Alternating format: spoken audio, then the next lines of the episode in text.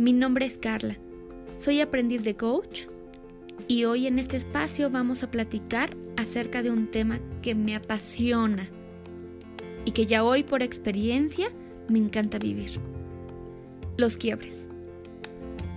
Sean todos bienvenidos y comencemos. ¿Qué es un quiebre?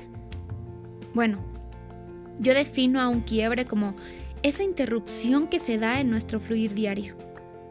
Generalmente nos encontramos inmersos en un mundo programado y secuencial de pensamientos y acciones. Y cuando llega algo que nos cambia, modifica o interrumpe ese mundo, entonces podemos hablar de un quiebre. Platicar de temas con tanto trasfondo es importantísimo. Plantearnos lo que queremos y tomar decisiones para lograrlo a veces parece muy complicado y hasta doloroso. Sin embargo, estos procesos también se pueden abrazar y disfrutar.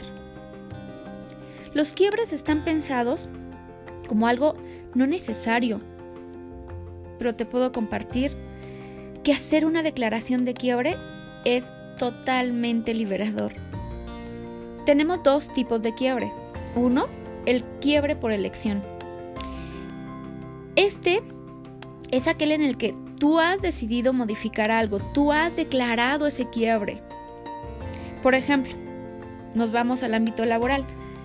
Si yo estoy en un trabajo en el que no me siento valorada, en el que no estoy a gusto, en el que ya no estoy rindiendo, en el que ya me cuesta todos los días llegar a ese trabajo o pensar en ir a mi trabajo, ya me está pesando muchísimo, yo puedo declarar ese quiebre y decidir renunciar, buscar un nuevo trabajo. Ahí se presenta este quiebre en el momento en que sales de tu zona de confort y modificas eso que estabas haciendo día con día, a veces solamente por cumplir o porque era lo que teníamos que hacer. Y el otro tipo de quiebre es el que se da sin esperar, el que no tiene un aviso. Vamos a tomar el mismo ejemplo laboral. Este quiebre, por ejemplo, se daría porque eh, en ese trabajo en el que tú estabas, llegaste y hoy decidieron darte las gracias. Te despiden.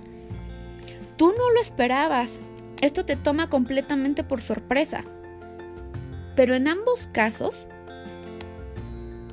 según tu decisión, estos quiebres podrán ser de grandes aprendizajes y de un gran crecimiento personal.